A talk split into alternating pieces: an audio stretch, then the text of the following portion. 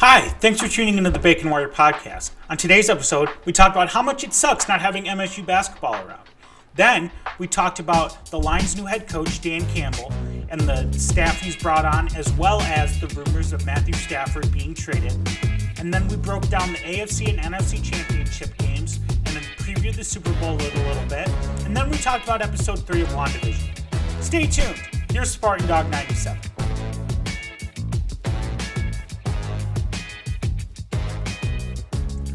Thanks, Spartan Dog 97. When I'm not waiting for Donald Trump to be installed as president, the 19th president of the United States under the original U.S. Constitution, I'm Spartan Dog 97. I'm here with the boys, Lucas and Brett. And guys, not like we have to meet a time requirement here, but you know, there's there's not a lot to talk about right now. I mean, there is a lot to talk about, but there's not a lot of our chosen of our chosen subject to talk about at the moment. So uh, let's just get a little banter going. You know, what are you guys up to? What are you guys doing? Um, you know what? There's not a lot going on right now. Just kind of waiting for uh, the worst case of COVID in the state of Michigan with the basketball team to be over. Um, I hear that certain former player potentially was on campus infecting everybody. Uh, they will go uh, unnamed, obviously. Um, other than that, just I mean, feels like everybody is like kind of like in the MSU Twitter world. It feels like everybody's on edge a little bit. So there's been some arguments going back and forth, and we embrace debate. So really, nothing, nothing much going on. Yeah, Brett's a Brett's a master debater. Um, you know, just That's, really, he just tugs and tugs and tugs until until it's finished. Never gives up. Lucas, what's going on with you, man? Oh, resurrected our Movie Wire podcast uh, the other day, and uh, just yeah, I'm I'm with the ride with with all the debating going on. Um, I'm loving watching it. It's like it's like my own personal first take.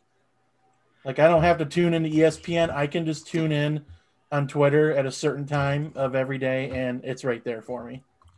Yeah, you know, um, a, a formal uh, a lieutenant colonel in the Marines who's a part of the Bacon Wire Network. You know, him and I um, exchange are exchanging barbs more and more frequently um, on here, trademark, uh, copyright registered, and you know, it's all in good fun. It's all in good jest.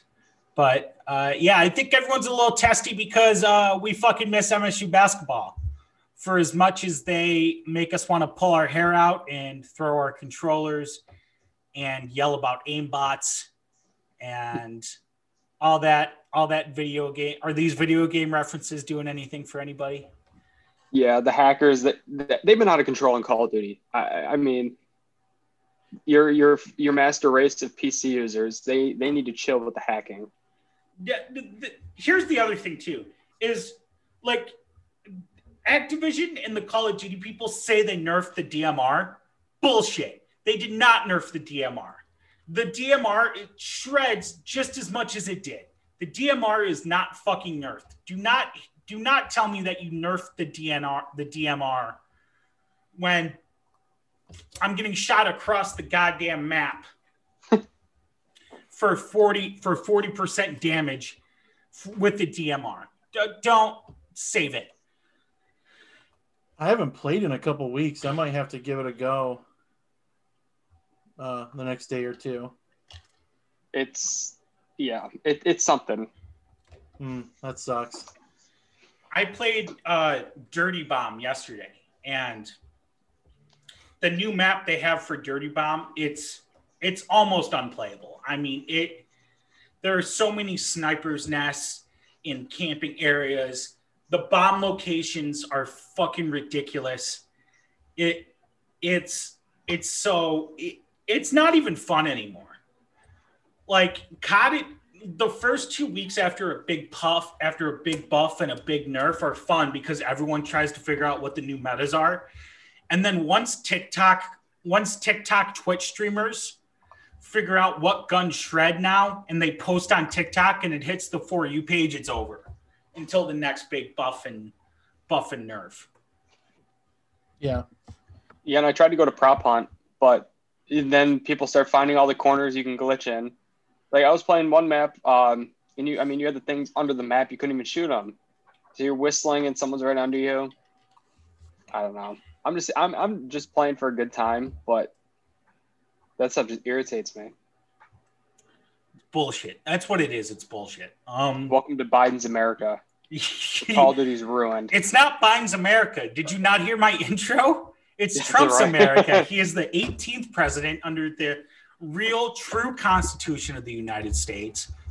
And I'm hearing rumors that his first term didn't even count, so he still gets another eight years.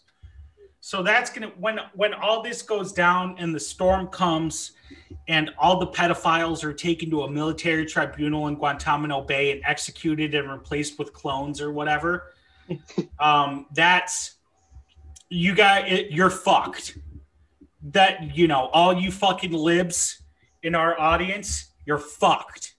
You fucking adrenochrome sucking motherfuckers. It's over for you. You know what? If that's how you're gonna act, have a nice night. I'm out.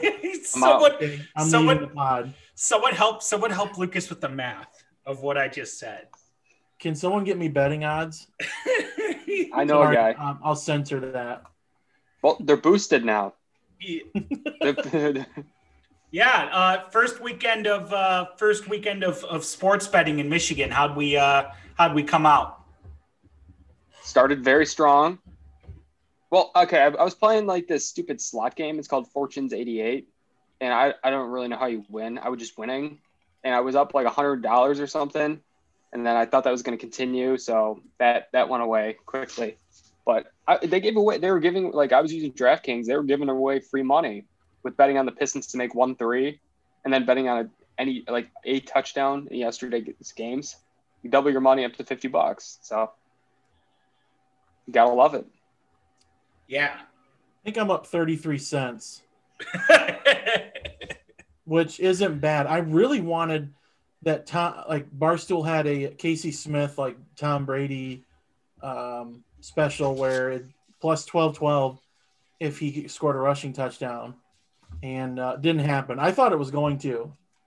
I was really hoping. Um, I think they had one where it was like a first and goal, like the four or three. I'm like, please just get to like a QB sneak.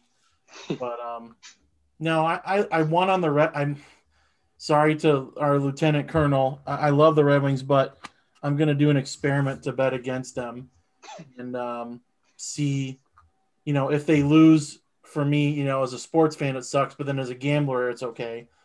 Kind of like how people were betting against the Tigers when they were really shit. Well, have they have been really shitty. I think I'm to try that, see if it works. But um, yeah, I, I'm I can see where like I was like on my on the app all all weekend.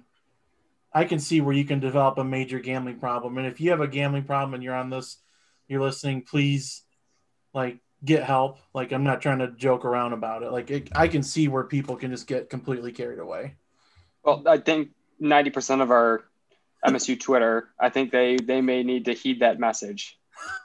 Yeah, I've seen some crazy stuff. Sheehan, Sheehan, if you're listening, please lay off the darts. Please. Oh Both the cigarettes and the sport. Um, neither are good for you. Uh, no, uh, like DraftKings, they have a virtual casino, and I was playing blackjack, and with like my three hundred dollars, like you got a three hundred dollars or whatever. So I was playing or whatever. I got up to like two fifty, and then I just started losing and losing and losing. I just I deleted the app. Like I just I was like, this isn't going to be good for me long term.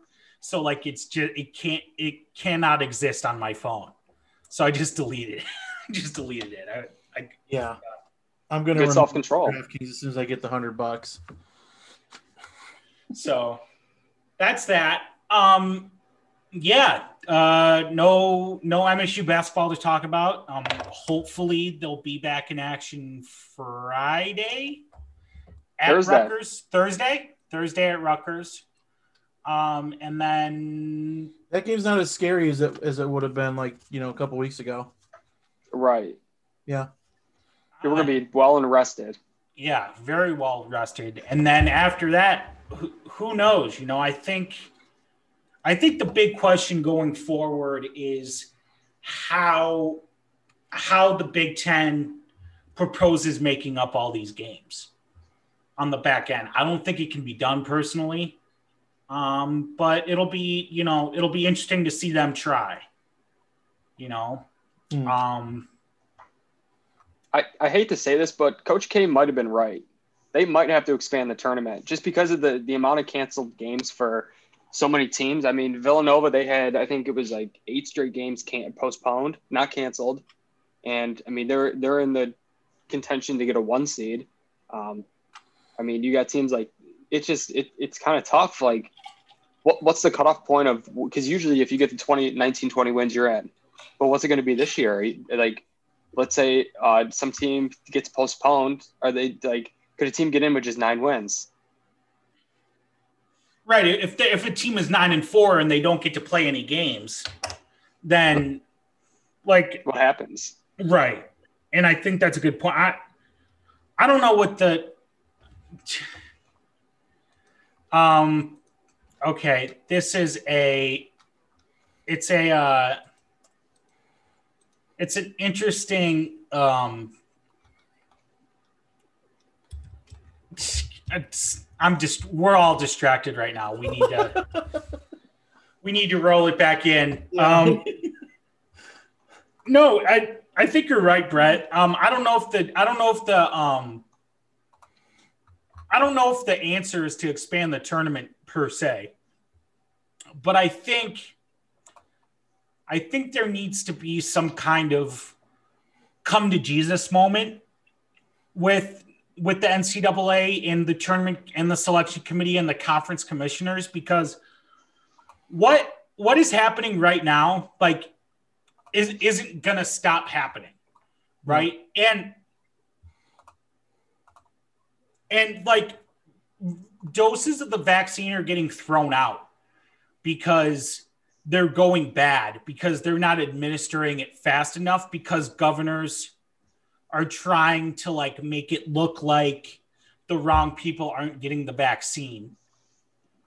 Right. So I don't know if the answer is to just vaccinate the players. I don't know if the answer is I don't know if the answer is whatever, but you know, like the the longer this this drags out, and the longer people keep getting exposed and the longer we're we're constantly just making shit up as we go along as it relates to fighting this pandemic the more the more the more variants are going to start emerging mm-hmm. and if we and if a variant pops up before we reach herd immunity that's that's resistant to the vaccine we're fucked so it's it's a matter of you know we're kind of in a race against time here, and we're and you know we're kind of failing at every level, and there's really no good answers right now. So it'll be interesting to see how the NCAA and the conferences kind of respond to these challenges. And honestly, what they should do is they should. I mean, I, I kind of brought this up on Twitter uh, in response to Will Hunter kind of seeing what they needed to talk about or as what they should talk about. And uh, I forgot it was Rick Pitino. He brought up that they should do May Madness. I mean, with the amount of games that teams are going to have to make up, MSU included, um, I don't really see how a March tournament is going to be the best course of action here. I mean, they should be trying to expand the season and say, hey, we're gonna we're gonna uh, postpone the tournament for uh, two to four weeks, and this is our our goal to start the tournament, but we can go up to this date just because. Um, like you said, there's so many unknowns right now. I mean, Michigan basketball, they don't have a single case of COVID, and they're shut down for at least two weeks. Um, so, I mean, what if that happens the week before the tournament where a team has to be shut down? What do, what do they do then? Like, I, is becoming very, very compl- complicated to get through. Hmm. Honestly, honestly, with the comp, I mean, this is something that we proposed way back in the summer, right? Like way back in June and July honestly, the answer is a bubble. The conferences need to bubble if they want to finish the season in, in if they want to be able to complete a season within a reasonable time frame. Send everyone in the Big Ten to send half the Big Ten to Detroit. Send the other half to send the East. Send the East. Send teams in the Big Ten East to Detroit. send the teams in the Big Ten West to Indianapolis, bubble them for quarantine them for two weeks. Then mm-hmm. once everyone gets healthy or we can we can get the environment under control, just play basketball with those teams. And then the first team from the East and the first team from the West Division just play each other for the title in Indianapolis like football. That's the only way you're going to be able, you're going to get enough games in to have this not be a Mickey Mouse tournament. Yeah, it, I mean that's kind of what it's come to, and we all. I mean, the writing was on the wall for this. Like once these cases started popping up and teams started postponing, like they, there was just not enough time in the schedule to make it all up. And the, the Big Ten, once again, they, they kind of failed in their their planning and preparation. I mean, they should have built in time where teams could make up games, but that just. I mean, there's one scenario where Michigan State's gonna have to play three, potentially four games a week the rest of the season. Like that's. Oof that's rough. I, I, mean, it's not even. Yeah, it's, it's rough for the fact that I mean that's going to hurt the team's chances of winning, but also you're supposed to be student athletes, and then I mean, there's no time for school in that scenario. Mm-hmm. Especially if they're nine o'clock games. Oh, fuck that. Yeah, I just, I, that's a, it's just a tough situation right now. And like you said, Brett, Michigan doesn't even have the Michigan basketball team doesn't even have a have a positive case of COVID. It's just someone in the athletic department, and the entire athletic department is shut down. I don't know if that's necessarily because it's the new variant of COVID. Um, that could very well be it, but you know, it's it it's just tough. You know, this was bound to happen until until we reach herd immunity this this is always going to ha- we're always going to go gas and then slam on the brakes gas and slam on the brakes right i mean we've called this we've been calling this since we started this fucking podcast it, it like yeah. how three shitheads on twitter can figure can call something before it ha- before it happens and these people in academia and government and what have you can't either tells me they knew it was going to happen and didn't care, or they're that fucking stupid. And either case is inexcusable. So that's where we're at. We're we're here dicking around because we can't talk about MSU basketball. And it's just bullshit. That's what it, it's bullshit. Mm-hmm. So, moving on. Move along. Yeah. I don't do very many edits, but I might have to. I might have to throw that. I might have to throw that into the pod this week. Uh, I, I have to. I have to get the sound clip from someone. Oh, uh, moving on. Moving along. Uh, the Detroit Lions have a head coach. Uh, finally, uh, they hired Dan Campbell, who was basically Sean Payton's right hand man in New Orleans for a number of years. Was the interim head coach in Miami when Joe Philbin got fired. And he's kind of PJ Fleckian. Yeah. I don't know how else to describe him. That's the vibe I got from him. Mixed with PC Principal. Yeah, I mean, bro. I mean, we've kind of talked about it off the pod, but I mean, my thoughts on the hire is, I mean, I my main concern was that it was an arranged marriage and it was a rushed hiring. Um, they they made this decision without even having him in the building. They made the decision without speaking with some of the other top candidates. But um, I mean, that's always going to be a concern of mine. Uh, just that you were in no competition to hire this guy. But uh, based off his press conference and the staff he's assembled, I am very surprised in a good way. Um, it seems like this franchise is finally potentially making some of the right hires. Um, I'm, I'm, pretty sure I've said this each single time they've made new hires. So we'll see if this one's different. But I mean, we all do. There, I mean, there's so many sound bites from his first press conference, like biting the kneecaps. That's either going to age incredibly well, or that's going to be bad.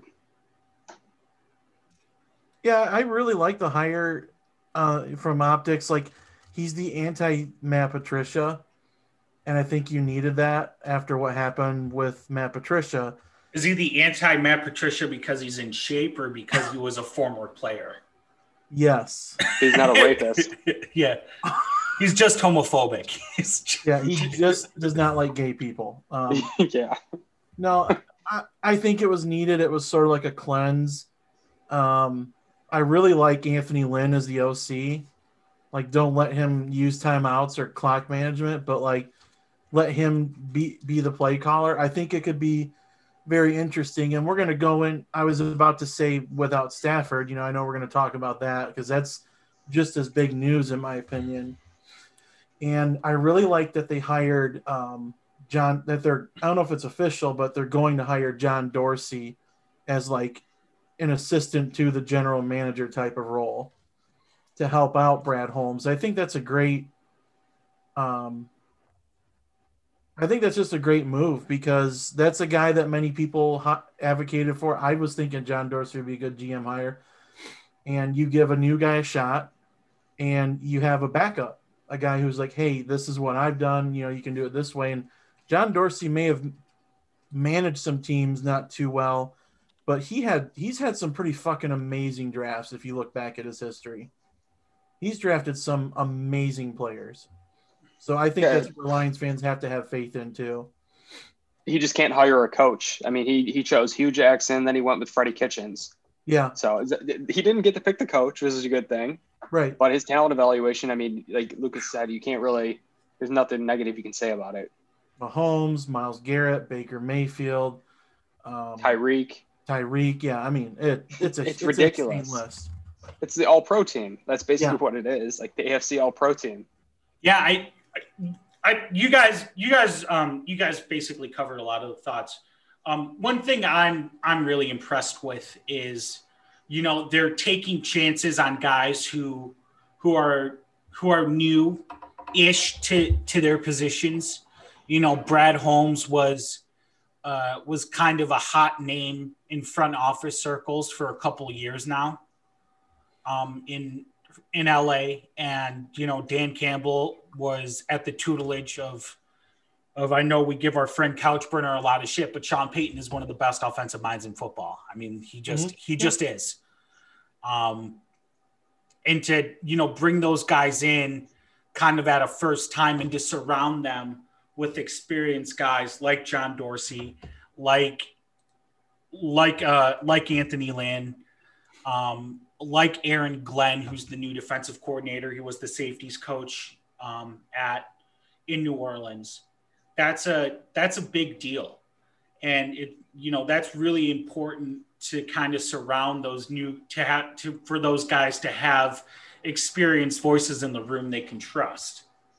You know, so that that's that's one thing that that really has impressed me so far. Um, but I'm not giving out any. I'm not giving out any January Super Bowls to this No. team. I, I fucking refuse to. We Thank you. we have a fan base to the, you know, a couple about an hour from MSU that does that enough for the entire state, pro and college. So we don't have to do it. Yeah, I Yeah, you refuse. I'm not going. Yeah, I'm not going to do that. Um, that's it's fucking, it's bullshit. Um, you know, people have been excited. I've been excited about hires before, and they've completely crashed and burned. So I'm not going to. Um, I'm not going to. I'm just not going to do it. I'm gonna I'm gonna reserve judgments until the draft and until we see until we see this team in action. And this team is going to look very different because Lucas, you hinted at it earlier. Um, they're looking to trade Matthew Stafford. A Thank God. mutual parting of ways, as it was worded. Yeah, um, bullshit. Um, it's never mutual. No, Um, just ask my ex-wife. Hey,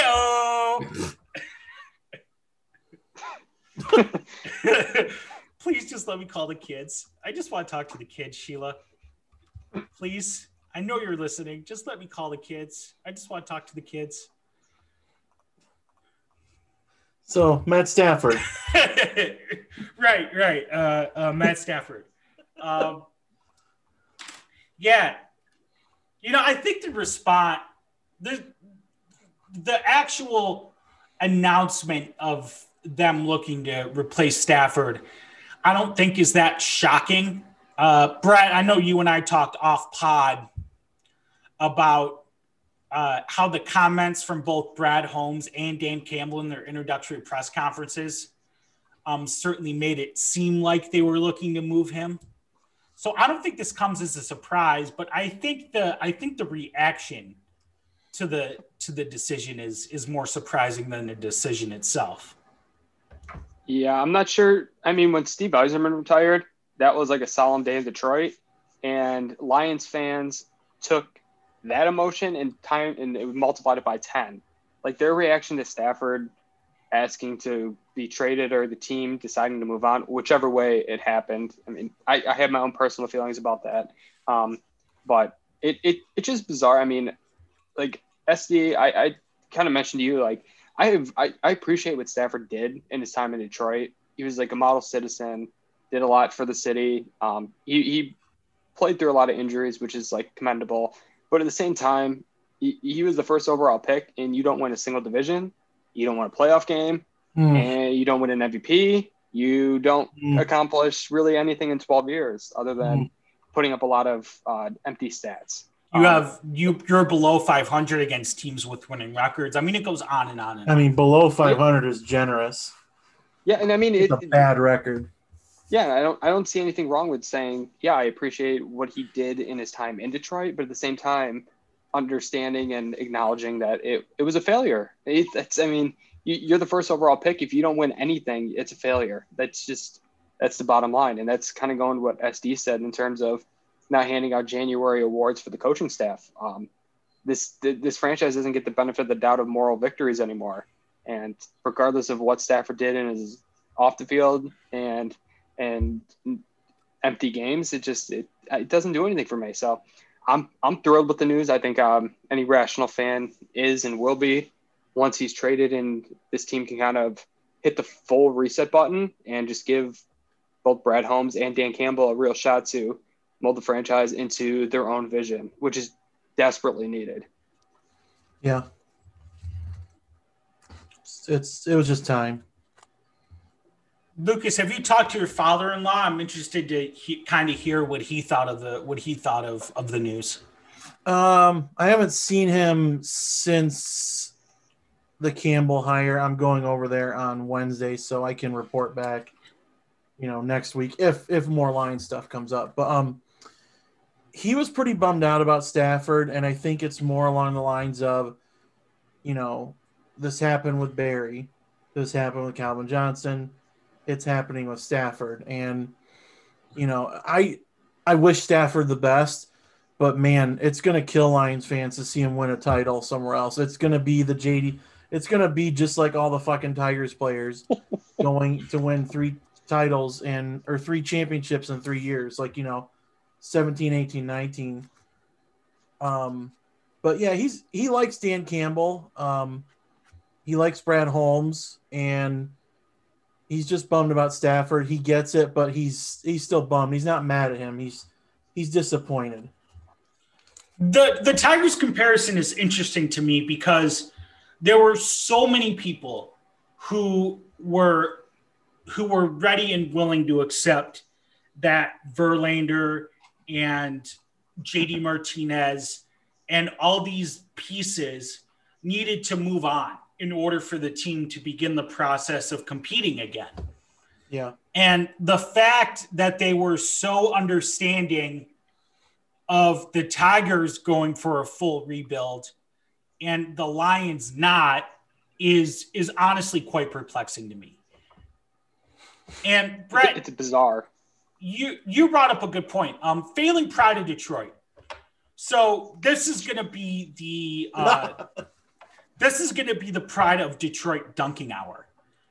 Um, Count sucks. First things first. If you follow the Detroit Lions, if you're a fan of the Detroit Lions in any capacity, you have lost the right to shit talk other franchises. You cannot say that any other franchise in professional sports is run more poorly than your franchise because the Detroit Lions are the worst run organization on the face of the earth in human history. Like you guys, like everyone wonders like where I get my politics from, right? Like why I don't believe in the free market.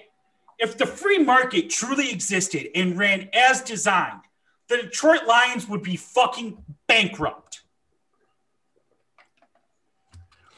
The Detroit Lions are the people Republicans get pissed off about. They are the welfare they are the welfare queens of the NFL. They are fucking bottom feeders. They are the fucking weed smoking hippies of the fucking National Football League. And all you MAGA chuds who are always pissed off about the Lions and drinking the Kool Aid in February and going, oh, SOL in November, you fucking deserve it. You fucking idiots. Fuck. Pride of Detroit. You guys are the Chinese state media of the Detroit Lions. You uh, calling you pr- propaganda would be an insult to propaganda because at least propaganda is cool and funny. Communist propaganda is fucking cool. It looks cool, it's designed cool. Russian letters are fucking cool. The fucking backwards R, it's fucking cool. You guys are a bunch of pissy pants losers who I don't even know if you guys get paid for what you do. I hope you get paid for what you do. But if you lick if you lick the Ford's boot for free, then fucking I, I have no other choice but to begrudgingly respect you. Because you must fucking love the taste of Ford boot. I bet it tastes like recalled Pinto. So, this piece in Pride of Detroit about about how trading Stafford could haunt the Lions for a while. Uh, one, the first, we're going to go point by point. I'm, I'm, I haven't read the article. Brett, have you? I, I refuse to click on any of their stuff out of principle. I'll, I'll look at it just to kind of see while we're going. All right. So I'm going to go point by point, um, bold heading by bold heading in their article. Written by Mike Payton. Oh, he's a he he uh, that that guy. Um, never mind. no, Brett, come on. It's it's Pride of Detroit dunking hour. Let's go for it. This moron. Okay, two years ago, my beef with him started. I, I offered to donate to his charity if he would just debate me. He he refused. That's besides the point. Um, he he told me that Ameer Abdullah was just as valuable as Antonio Brown. That that's where it started. That's where yes, Yes, he said that to me. And then he said that a certain offensive lineman for the Lions, his name was Kenny Wiggins, who has the lowest guard rating in pro football focus history. He told me he was trending upwards after one drive in a preseason game. So I, I called him out. I said, You're you're literally propaganda. And he he got all pissy, he blocked me. And then when Kobe's helicopter crashed into a mountain last year, he unblocked me. So R.I.P. R.I.P. Kobe. One year. It's like he's, he, it's like he's here. It's like he's here with us on the Zoom call. Um, so it thrusts the Lions into full blown rebuild mode. Fucking good. that that first point reminds me of when conservative go like you're just going to give health care to people? What's next? Housing? Uh, yeah. There's more unoccupied homes in America than there are homeless people. So why the fuck wouldn't we? like, yeah, that's the point, motherfucker. It's the NFL. Rebuilds don't take that long. Should be two years. Max. Two years max. Max. If if it's year three and it's still shit, they're all gone. The Jag- yeah, especially especially you have a top ten pick. and you're going to be trading Stafford for at least a first, probably maybe two, maybe three top 60 picks. Like that's enough to turn it around. Year two, they should be competing for a playoff spot. I mean, the the Jaguars are going to compete for a playoff spot in year fucking one of a rebuild. like, what the fuck are you talking about? It's not this massive overhaul people think it is. I mean, you you look every year. There's that team that comes out of nowhere. And they come over and they win 13 games and they're good for four or five years. Like it just that's how it happens in the NFL. You get your quarterback, you get your system. A cheap quarterback, you build around that. Easy. Fucking ridiculous. Uh, re-signing and signing players just got harder. No, it didn't. No, it didn't. What? Hey, do you want money to play in the NFL? Come to Detroit. Okay. Like, what the fuck? Yeah, I mean, Chris Chris Long, the former Eagle, he's dealt with Dan Campbell before. He said that this, and Deuce Staley, obviously the new running back coach, he was saying today, like, the Lions have the most fun and likable coaching staff in the NFL. And he would want to come play for them. And I mean, that guy's only a perennial Pro Bowler, was Super Bowl champion. So, mm-hmm. But Mike Mike Payton says nobody wants to come here. It the the players he brings up are Kenny Golladay and Marvin Jones. Keep so Marvin Jones out of here. Kenny here. Golladay. Yeah, he should he fucking go, Marvin. Kenny Golladay is going to be in Detroit at least this year anyway because the Lions have the opportunity to franchise tag him. Mm-hmm. So if the Lions ha- if the Lions can tag Golladay, they will. So that's the that's the thing. Golladay's just not going to walk. The Lions aren't just going to let Galladay walk out scot free. They have first rights of refusal. So unless they refuse to tag him, then he's staying in Detroit at least this year. Beyond that, who knows? And you even, Mike, you even brought up in this piece that that, that Marvin Jones was likely gone anyways. Good. Marvin Jones is like 36. He's a 36 year old slot receiver. Who the fuck wants a 36 year old slot receiver? Jesus, man. Uh, who are the Lions? The Lions are the worst franchise in professional football. That's who the Lions are. And they're trying not to be. You know what the worst franchise in professional football would do? Ride out Matthew Stafford until he got pissed off enough to retire early. That's what the worst franchise in professional football would do, and it's what the worst profession the worst franchise in professional football has done before. Yeah, twice. How about some balance? Oh, this is just like his this is his uh dose of optimism. He's he's being a little kiss ass to Brad Holmes. Right.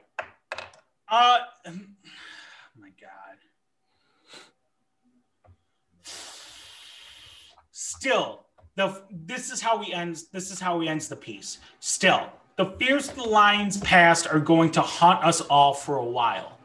Everything that's happened in the past three years is going to haunt us for the while. Nothing will potentially haunt us more than Matthew Stafford.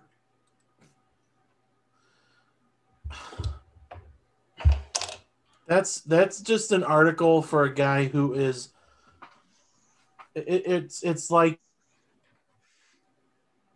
you know if you play 2K with a certain NBA player and um you know you, you think you're friends and then when he's getting traded you're gonna throw up and cry. Um, that's that's kind of what this article reminded me of. I don't know if I have an example in place, but that's just something that I kind of spitballed. You know, I'm I'm very creative, so I wanted to kind of shoot that out there.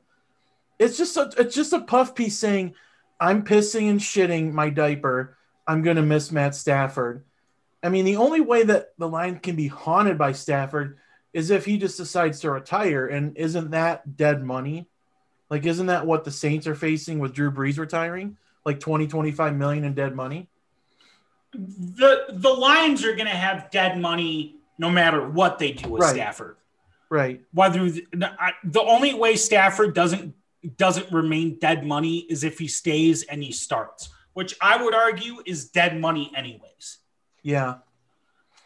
But there are suitors for him. Yes, So- there are there are teams that will be willing to trade for him, and there are teams who will be willing to trade a first round pick for him. Mhm.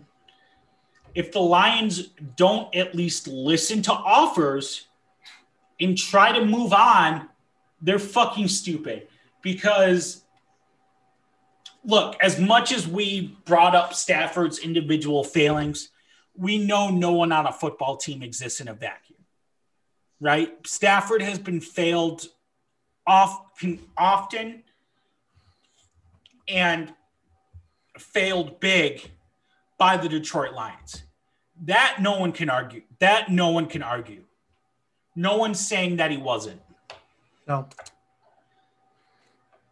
But to want him to stay in a situation where he can go somewhere else and compete for a championship, when you were more than okay with Justin Verlander and JD Martinez and Rick Porcello doing the same, it's fucking selfish. Yeah. That at the end of the day, it's fucking it's fucking selfish and it's fucking hypocritical. Man, JD Martinez, never forget that home run he hit. Yeah, that home run. he- What was that? 2012. That was Like huge. 2016 or 17. Oh, okay, yeah, that was that was a big home run. Uh, everyone remembers that home run. Greatest uh, moment in Detroit history. Um, It's right up there. It's right up there with the Magglio home run in 06.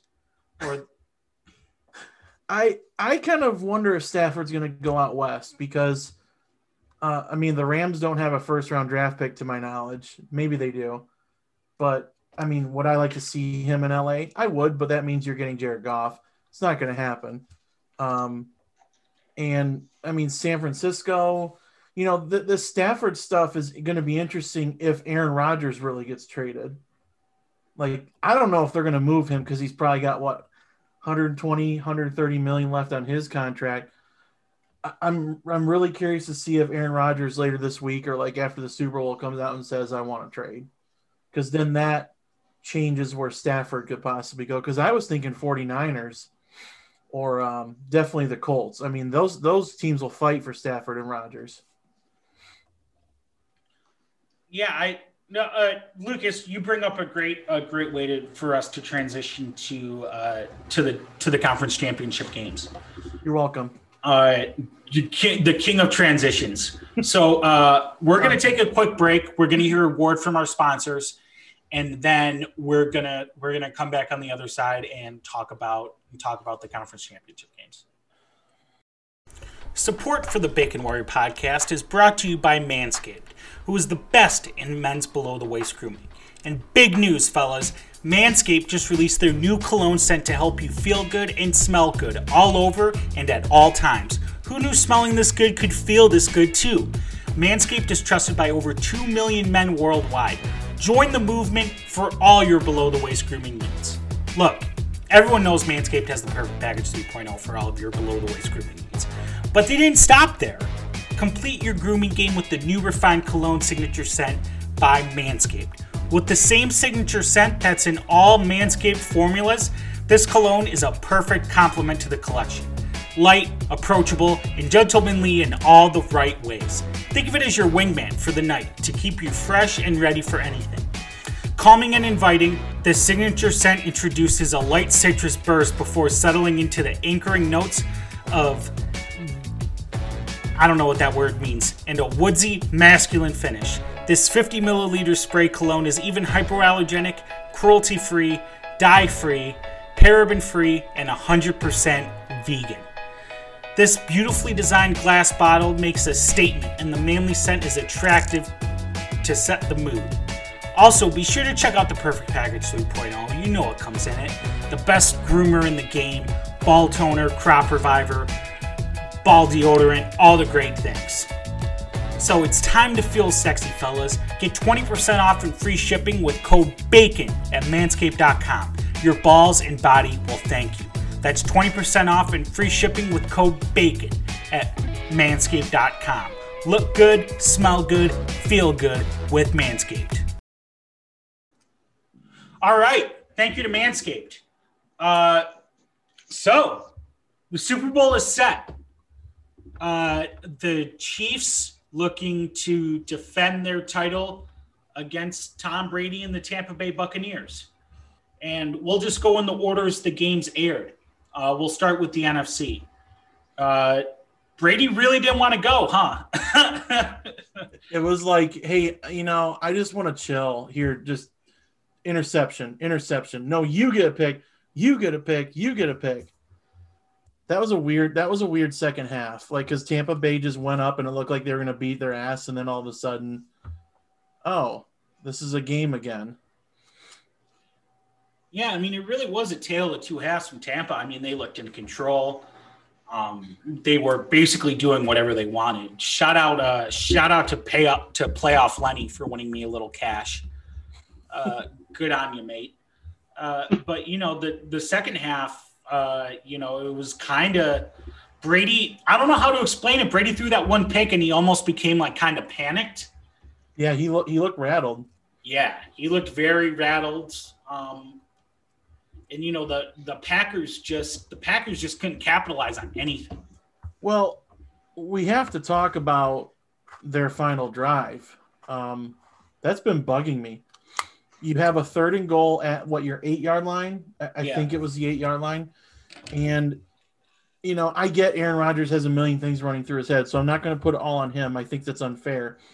Um, he there's there's a there's a lane. There is a lane there's guys running left and right. There is a lane for him to make a bolt for the end zone. And say he gets tackled at the two or one, is Matt LaFleur kicking that field goal? If he does, he should have been fired. Yes, he should have been fired today. But I don't know why you don't go for it. It's it's at your own eight yard line or at their eight yard line. You're pinning them back no matter what. You might have a shot, but like, do you not realize who's on the other side of that ball? As much as I don't like Tom Brady, that was the dumbest thing they did all day was kick that field goal. Like that's that was fucking ball game. That was really stupid. And no. Why do you, you know Tom Brady closed out the Super Bowl against the Rams? You know he did the same thing when the Rams kicked a field goal to keep it close. He he he closed the game out. Like he does this shit all the time, and I don't understand. I just I I think it was obvious Matt LaFleur is new to certain situations and he just got out coached big time by Arians yesterday. I mean, Arians showed how how genius he can be with these games. He's brilliant. Uh, I think I think it was just a case of LaFleur like playing 70 Chutes and Ladders. You right. know, he he I think I think LaFleur honestly overthought it because like like you said, Lucas, I'm not gonna fault Rodgers for not taking off, right? He's no. He's 30. He's done it before, but he's 35, and you know he's looking for the pass. Right? It's a, it's it's a situation where where you're not necessarily looking for yardage. You're looking for the end zone. Maybe if it was second down, he takes off. Right? Mm-hmm. But still, how you how you have the ball that close with the MVP under center and for you to not put the game in his hands is is indefensible. It's it's indefensible because the same logic that LaFleur used to defend the field goal could also be used to defend to defend going for it. Mm-hmm. Right? If you go for it and you miss, you pin them. You yeah. pin them at their you pin them at the eight. You have three timeouts and the two minutes. I mean, that's all the time in the world. You get the ball back in decent field position, you're going to get it back around midfield. Mm-hmm. You're going to be under two. You might be under two minutes. You might be out of timeouts, but you're in a position again with the MVP under center. That was losing football. What LaFleur did was losing football. You when you're going when you're playing for a chance to go to the fucking Super Bowl, you throw out the spreadsheets that show, okay, on and third and goal at the eight yard line, you have a so and so percent chance. You've got to go for it. Are you going to get roasted if you miss it? Sure. But I'd much rather have the balls to go for it. You know, like I'm not trying to pimp up my Rams, but I, Sean McVay wouldn't do that. He'd fucking go for it. You know, Andy Reid goes for it all the time. Like, I, yeah, like Matt LaFleur just overthought it. And, Oh boy, it might cost him Aaron Rodgers. You know, I, I really, I'd love to see. Like, I watched that press conference, and Aaron Rod, he was visibly like, "Yep, wasn't my call. Don't want to talk about it. I'm not mad. Definitely not mad." um, sorry, I just can't get over it. it. It blew my mind how the Packers had every chance to win that game, and just completely dropped the. They, they spilled the chili all over the floor. It's oh, sorry, I'm gonna mute. No, you, No, it was, it, was- it was ahead, yeah. I mean, we, we were all watching it in live time, and obviously we're communicating on Twitter about it. And I mean, we all had the same reaction. Like, what are you doing? I mean, there's 20 years of evidence that you do not give Tom Brady the ball back with the game on the line. Like, whoever had the ball last was going to win that game, Mhm. and you gave it to Tom Brady. Like, it. I mean, that that's one of the most confusing decisions I've like. We complain about what Jim Caldwell did in the playoff game against Dallas. That is nothing compared to what Matt LaFleur just did. And I mean, even if Aaron Rodgers ran it, which I think, I mean, it, it, you can't really second guess maybe the second or third best quarterback ever, but let's just say he did run it. Mhm. it in that situation, he's probably getting to inside the, the three or four yard line. And then that makes the fourth down decision automatic, in my opinion. I, Right. I definitely think you go for it there, and the odds that you score are pretty good. But if you don't, I mean, you pin him at the two yard line, you're going to get the ball back, like SD said, at midfield with time left on the clock. So it was just a really dumb decision. And I think Matt LaFleur kind of chasing two points earlier in the game cost them as well because um, he could have made it a seven point game, or rather, uh, I think it would, would have been 10 points, but he tried to make it, try to get cute. But hey, it is what it is. And I'm, I'm glad with the outcome. yeah, you know, I think uh, it'll be interesting to see what happens from here because obviously, um, it's been interesting to kind of see to kind of see the last 24 hours of of Aaron of the the narrative around Aaron Rodgers because it reminds me a lot of of Brett Favre, right? Where uh, he loses a conference championship in in heartbreaking fashion, um, and he and nobody's sure what his future is. Mhm. You know, I think there's a lot of you know, there's a lot of art imitating life going on right now in Green Bay. And it'll be interesting to see what happens, you know, even down to even down to even down to a even down to the Packers drafting Rodgers replacement while Rodgers is still there. Mhm. You know, there's a lot of uh there's a lot of that there's a lot of that uh there's a lot of Lucas. Here comes a here comes a LCB reference. It's it's poetry. It rhymes. You know. Um, uh, it's uh, it'll be Really interesting. parallel. yeah, you know, it'll be it'll be really it'll be really um interesting to see what happens. Whether Rodgers tries to retire and come back and ask for a release, or if he gets traded. Like that's the thing. It if Aaron Rodgers asks to be traded, well, what what is his value? like, what is the value Oof. for the MVP of the NFL right now? Because right now the going value for Deshaun Watson is three first rounders. So, and obviously the situation's a little different, right? Deshaun's only 26. Um, he's on a he's on a fresh contract. You know, Yeah, Rodgers is contract. Rodgers is what Rodgers is 35, right? Mm-hmm. Uh, he's around Is he third? No, he's, I think he's 38. Okay, so Aaron Rodgers is 38. You know, um, Got 100. Ooh, he's 37. wait. Well, maybe it's not. Um, he's 37. He's still got, you know, his contract is a little, it's a little older, so it's a little bit cheaper than Deshaun's.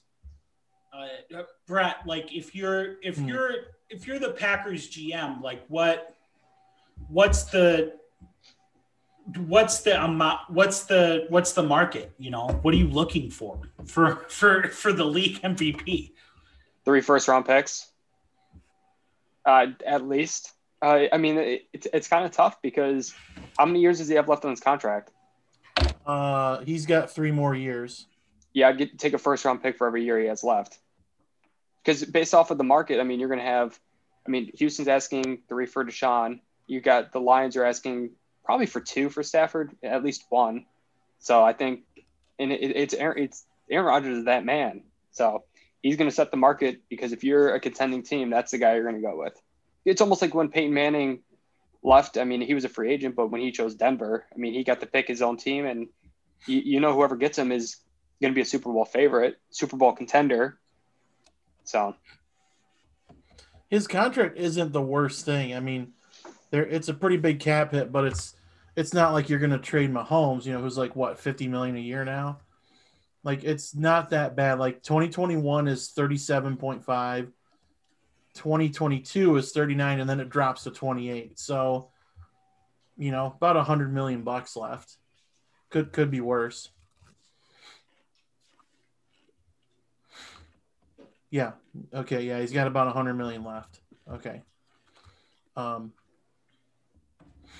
Yeah, I mean, yeah, three first round picks and then see if they have a see if the other team has a disgruntled player that that's that's pretty good throw them in and maybe a couple late round picks. I mean, that's what I'd ask for Aaron Rodgers. Like, just say our best offer. Like, let's see what we got and kind of scope out the league, or maybe see if Deshaun gets traded and then go from there and escalate it.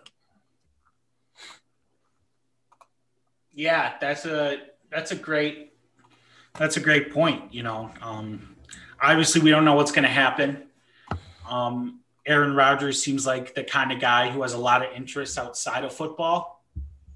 So it could just be that he just he's ready to just kind of he's ready to just kind of call it, you know. Go host Jeopardy. Yeah, go yeah. host Jeopardy or go or much closer home to his family, which he loves dearly. yeah, Aaron Rodgers, noted family man. Uh, you know, just very loyal to those around him. Uh, especially his brother Jordan. He has a deep, deep affection for his brother Jordan. Supported him hundred percent when he went on The Bachelor. Yep. Um, that cost that caused zero strife at all. No, it was a very loving family. It oozes through the screen. uh, the only family, the only family unit that's tighter than the Rodgers are the Reeds. Uh, Patrick Reed, the golfer, and his family.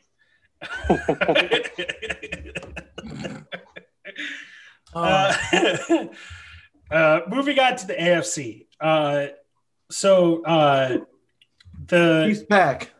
Yeah, Chiefs pack going up, baby. uh, the the Kansas City Chiefs were the best team in football. like I don't I don't know how to there there's no other way to put it.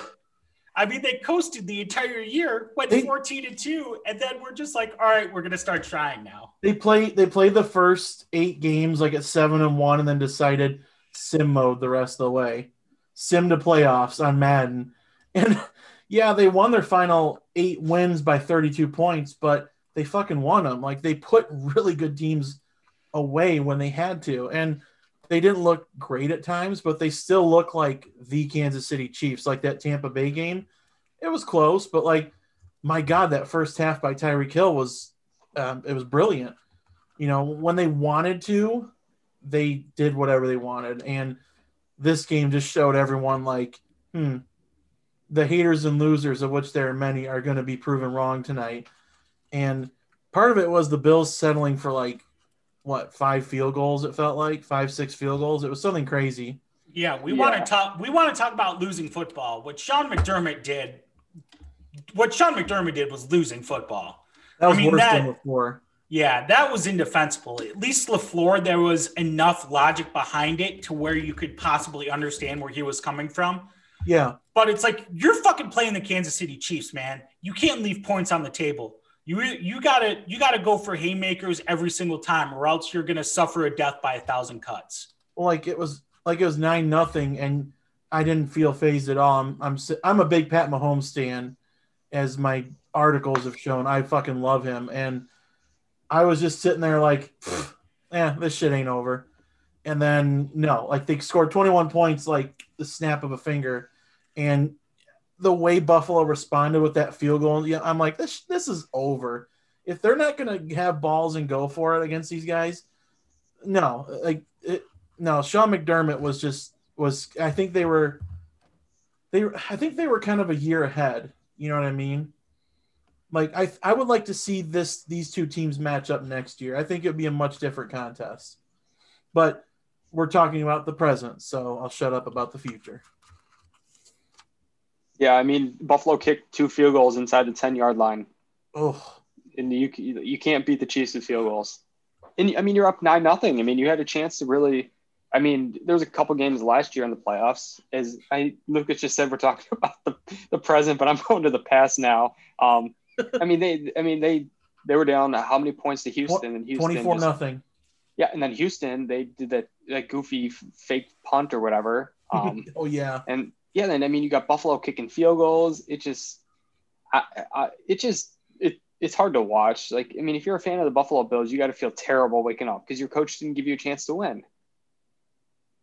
Yeah, like, I would rather just yeah, I'd rather hit, throw an interception on fourth down, like kick a goofy yeah. field goal. No, it's it, and you know I think you're right, Lucas. I think I think the Bills might be might you know it reminded me a lot of where the Chiefs were honestly in in uh, 2018. Mm-hmm. Um, yeah. where they where they were kind of a year ahead of schedule and lost to what was clearly the best team in the conference, you know. Um, and that brings and that's an interesting that's an interesting comparison because obviously the Patriots started declining. I don't see the Chiefs declining at all. So oh, it, you know, to, decade before they start declining. So to your guys's, you know, in your guys's mind, what do the Bills need to do in order to in order to maybe catch the Bills? In order to catch the excuse me, what do the Bills need to do to catch the Chiefs next year? Hmm. I think you have like if they go up big, if they go up nine nothing against say next year, like Brett said, you got to throw haymakers. You have to like just be aggressive because it will pay off against them. The teams that have beaten the Chiefs have been aggressive, like New England in that AFC title game. They just went right at them, and that's what Tampa Bay is going to do. Um, and I'm not. I don't want Pat Mahomes to get hurt, but it almost feels like you have to see an injury to Pat Mahomes, or like they just have an off year where they're not the number one or two seed and host a playoff game. Um, that's kind of what it feels like right now. They're the Bills are close, but um, it's going to be interesting to see because Josh Allen's accuracy went up by like 20 points this year. Um, if he could take the next step, or if this was an anomaly, what I I would definitely and with having Stefon Diggs, I think it's the next step. I think he's going to get better and better.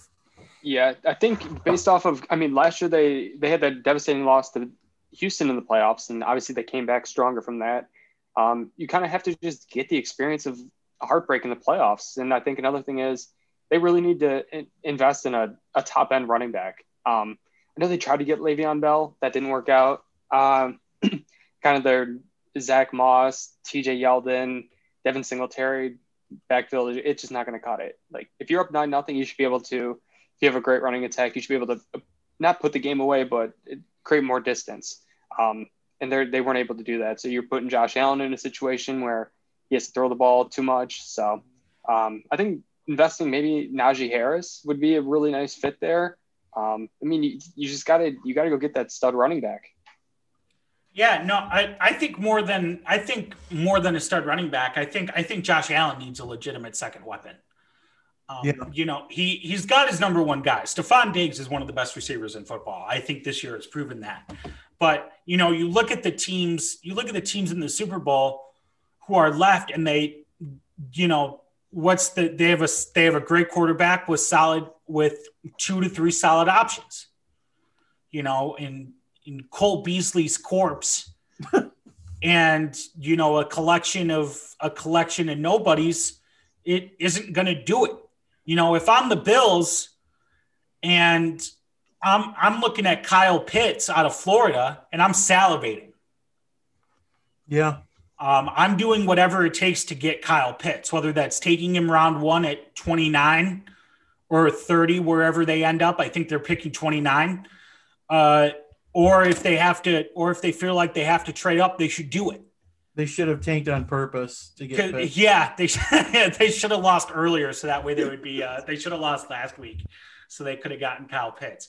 But yeah, no, I think I think Kyle Pitts is the answer. Honestly, if they're looking to build through the draft, I mean, you look. You, I think I think he's the most. I think he's one of the more naturally talented uh, tight ends in the that have come out of the that are coming to the NFL in a while, and I think he can be that that Kelce, that Ertz, that you know that Gronk to to Josh Allen. And I that's that's what Josh Allen is missing, honestly, is a solid second weapon. And if you can get Kyle Pitts, that's that's your answer. Yeah, but a, a, a more consistent running game can't hurt, and maybe you just go through the later rounds or you trade. You know, you trade or you you just sign someone. Maybe try to find something like um, Jacksonville did with Robinson. Who knows? Yeah, I think yeah. that's a really interesting point, SD. If they can get that second weapon, I mean, it makes your quarterback so much. Like, I mean, look at KC's offense. They're basically right now. I mean, Edwards-Helaire has been he, he's kind of fallen off a little bit. I mean, he's still a good running back, but not near the elite level he was earlier. But I mean, they just rely on Tyreek Hill and Travis Kelce. My and God. I mean, if you you can recreate that with a different team, I mean, hey, they're close. They're they're very close. I, they're they're definitely a Super Bowl contender moving forward into the future. So, I I just I'm mesmerized by the Chiefs' offense, like what Andy Reid can do, and Eric, and Eric Bieniemy. He does he has helped him out with play calling and scheming, and um, clock management, probably. Probably, yeah. But like Andy Reid's a master. I, I, I mean, it, it I can't wait to watch the Super Bowl because it's it's like two offensive I'm going to say geniuses. Like they're both brilliant offensive minds. And you know, it's it's going to be this great chess match like because the Bucs have a really strong run defense and if they can shut down the Chiefs running game, you obviously Mahomes is going to throw, you know, 30 40 times no matter what. But it, it's if they can get Mahomes rattled early, then that changes the game. Like if the Bucs can go up 14 nothing, I don't think the Chiefs are going to just steamroll the 28 straight points. I think they can tie it, but it's it's going to be one hell of a game. They're almost identical in a lot of ways. Like it's really a fascinating matchup. Yeah, and I yeah. think Eric Fisher tearing his Achilles is really going to hurt Kansas City because that that yeah. Bucs D line is nasty, and you saw how they took advantage of Pierre Paul, Shaq Barrett. I mean, and they got oh. the, the, maybe the fastest linebacking core I've ever seen. So that I mean, I am I can't wait. I think it's going to be. I mean, you have two of the most fun and likable coaches in the NFL. So, mm-hmm. it, and you got it, this is our LeBron versus Jordan finals. This is something like we haven't seen in sports in forever.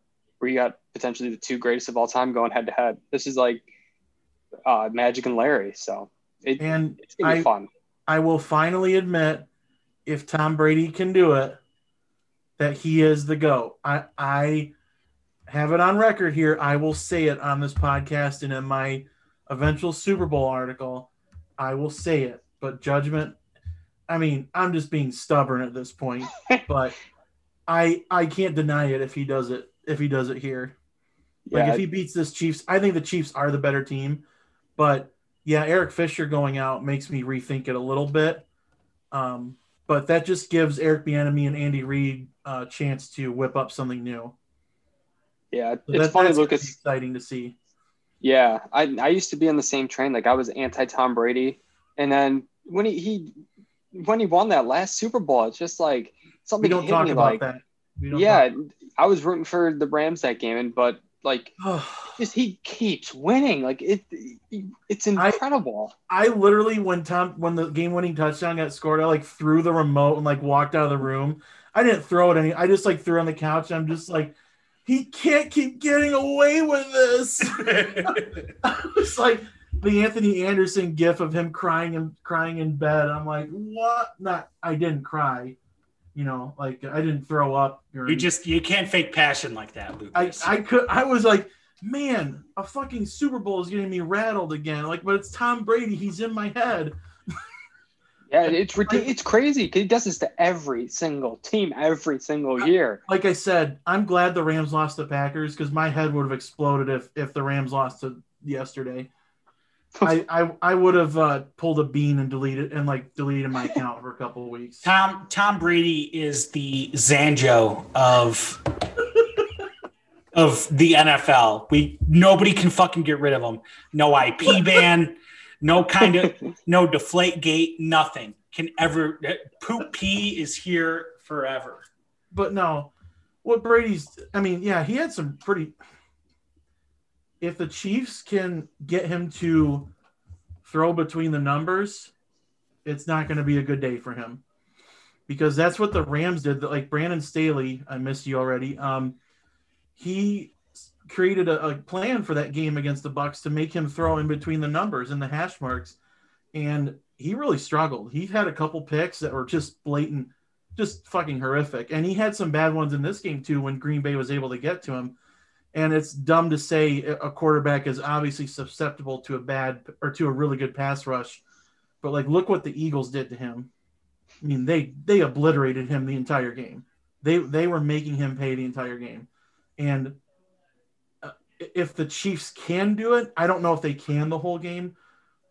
I I, I kind of leaning the way of it's going to be like a 28 to 27 type of thriller or you know maybe 35 34 i, I i'm kind of leaning especially with eric fisher gone that tom brady might get his seventh ring in a, in a couple weeks. Which is in his home stadium now.